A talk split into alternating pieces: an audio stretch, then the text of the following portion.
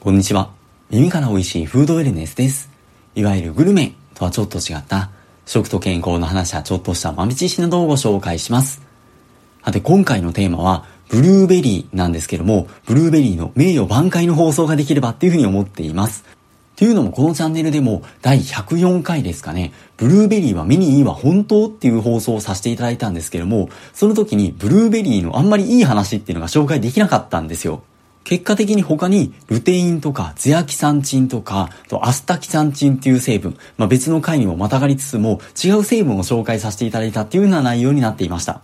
というのも、ブルーベリーっていうと、やっぱり目にいいっていう風なイメージが非常に根強いと思うんですけども、確かに有名なアントシアニンっていう成分が目にいいっていう話もありまして、抗酸化力が強いので、どうも活性酸素の除去する働きによって、毛様体付近の血流を改善することによって目の疲労を解消するとか、それと同時にドライアイの解消にも貢献するんじゃないかっていうふうな話もあったりします。ところがここで言うアントシアニンのほとんどはビルベリーっていう植物から抽出されたものの話でして、確かにビルベリーって広く言うとブルーベリーの仲間ではあるんですが、その中でも北欧に自生する野生種のブルーベリーの種類のことを言っていて、今市販で売られている機能性表示食品とか、名の効果を謳っているアントシアニンの商品、まあサプリメントが大半なんですけども、それはもう基本的にビルベリー由来アントシアニンっていう風に書いてあって、ブルーベリー由来っていう風な言い方はしてないんですよ。本当にビルベリーって書いてあって売られている商品だったら別として、普通に売られているブルーベリーに、そのビルベリー由来アントシアニンと同じような効果を期待するっていうのは、ちょっと拡大解釈なのかもしれません。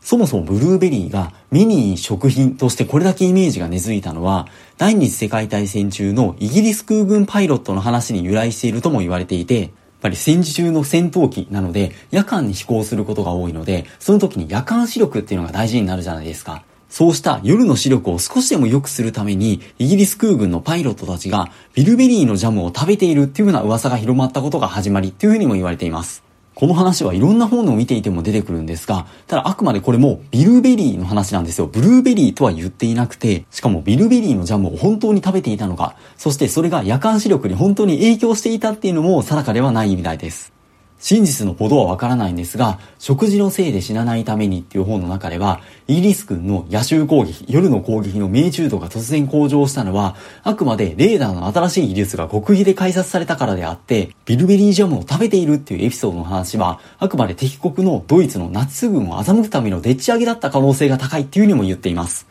そもそもビルベリーとかブルーベリーに限らず、ベリー類の食品をジャムにした場合って、含まれるアントシアニンの色素はほとんど破壊されてしまうっていう話もあって、直接ブルーベリーの話は見つけられなかったんですが、例えばイチゴを例にとると、ジャムにする加工の工程で含まれるアントシアニン色素の約97%が失われてしまうっていう研究結果もあるそうです。そう思うと、ビルベリーのジャムを食べていたっていう伝説は、ますますちょっと信憑性が怪しい感じがしますし、ビルベリー以外のジャムならまだありかもしれないんですけども、さらにそれをブルーベリーにまで話を広げて、ブルーベリーが目にいいエピソードとして語るっていうのは、ちょっと行き過ぎなのかなっていうような気がします。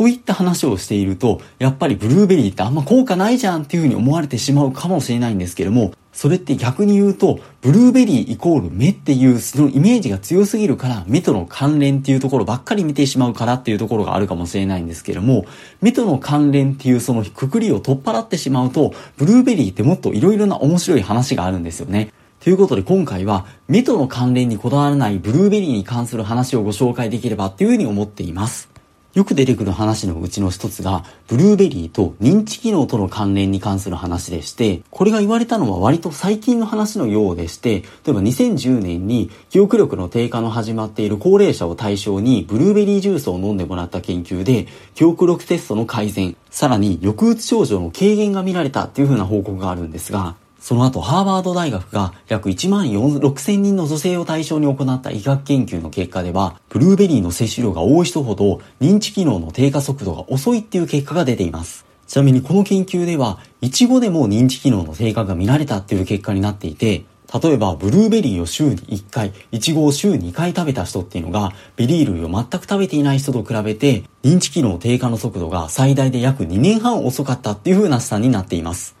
ここで言う1回とは正確には1サービングっていう風に表現されているんですが、それを1週間の間に取るっていう意味では、1回あたりの食べる量がそんなに量が多くなくても、例えばヨーグルトに少しずつトッピングして毎日食べるような形でも十分に到達できるような現実的な水準の量なんじゃないかなっていう風にも思われます。他にもこれもアメリカなんですが、65歳から75歳の男女を対象にした比較試験で、フリーズドライのブルーベリー 24g を90日間食べてもらった実験でも、一部認知機能テストの改善が見られたっていう風な結果になっていて、これはフリーズドライでの量なんで、生での量だったらもっと多いと思いますし、毎日それだけの量をきっちり食べられるかどうかっていう話は別として、現実的に食べられそうな量でも認知機能に効果あるかもしれないっていう研究はいくつかあるようです。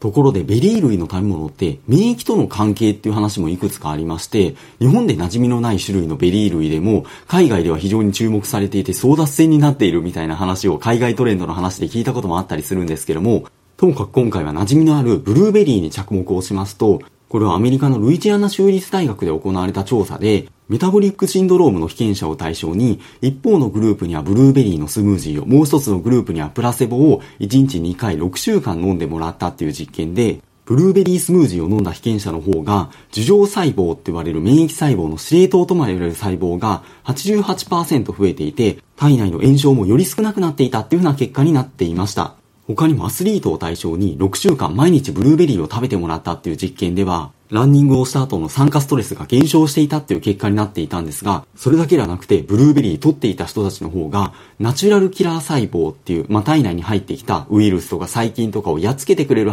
役割のある免疫細胞なんですけども、その量が約2倍に増加していたそうでして、さらにその後2.5時間のランニングっていう激しい運動をしてもらった後でも、通常ガクンって下がる NK 細胞の数がある程度抑えられていたそうなんです。NK 細胞の数が2倍になるってなかなかすごいなと思うんですけども、この研究で6週間取ってもらったブルーベリーの量は1日 250g なんで、これを再現するのはなかなか現実的ではないと思うんですけども、こういう結果が出ている研究があるってことで、いくつかの本で紹介をされていて面白いなと思ったので取り上げさせていただきました。そして NK 細胞って癌細胞にも関連するっていうふうに言われているんですけども、他の研究で7万5千人以上の女性を最長20年以上追跡調査した結果で、生のブルーベリーを1週間に1サービング以上食べる人が乳がんの発症リスクが31%低かったっていう結果になったんだそうです。1サービングっていうと、まあ、コップ1杯みたいな感じのちょっとざっくりした表現で、具体的に何グラムっていうのがちょっとわかりにくいんですけども、でもこれ1週間で1サービングなんで、まあ、ブルーベリーを毎日食べるってなかなかないと思うんですけども、少し前に出てきた認知機能の低下の話と同じような感じで、割と現実的な量なのかなっていうような気はしました。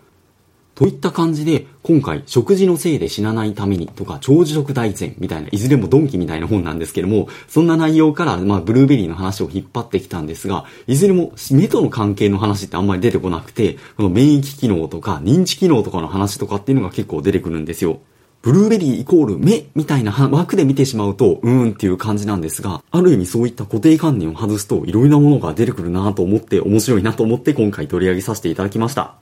でも、とはいえですよ、ブルーベリーってそんな食べることってなくないですか？確かにスーパーでも生のブルーベリーって売ってるんですけども、そこそこいい値段しますし、それを買うって方そんなにいらっしゃらないんじゃないかなと思いますし、ある意味一番馴染みがあるのはブルーベリージャムだとは思うんですけども、冒頭で出てきたみたいに、アントシアニンとか抗酸化成分っていうのはそんなに期待できないみたいです。もちろんブルーベリージャムってめちゃめちゃ美味しいですよね。それはそれでまあいいんじゃないかなとは思うんですけども、ところでブルーベリーって冷凍のものってスーパーとかでも袋入りで売ってたりとかしますよね。あれを買われる方とかっていうのもいらっしゃるんじゃないかなと思うんですけども、ブルーベリー冷凍すると、じゃあそれはそれで成分が減ってしまうんじゃないかっていうのがちょっと気になるところです。ブルーベリーが収穫した後、栄養価が時間とともにどんどん失われていくって言われてるんですが、冷凍することでその栄養価はむしろキープできるって言われていて、むしろ冷凍することによって皮の細胞が壊れることで抗酸化成分がむしろアップするっていう話もあったりします。実はこれ前回の冷凍の放送回の中でも紹介しようと思っていたんですが、時間の関係で泣く泣く割愛をしていたんですよ。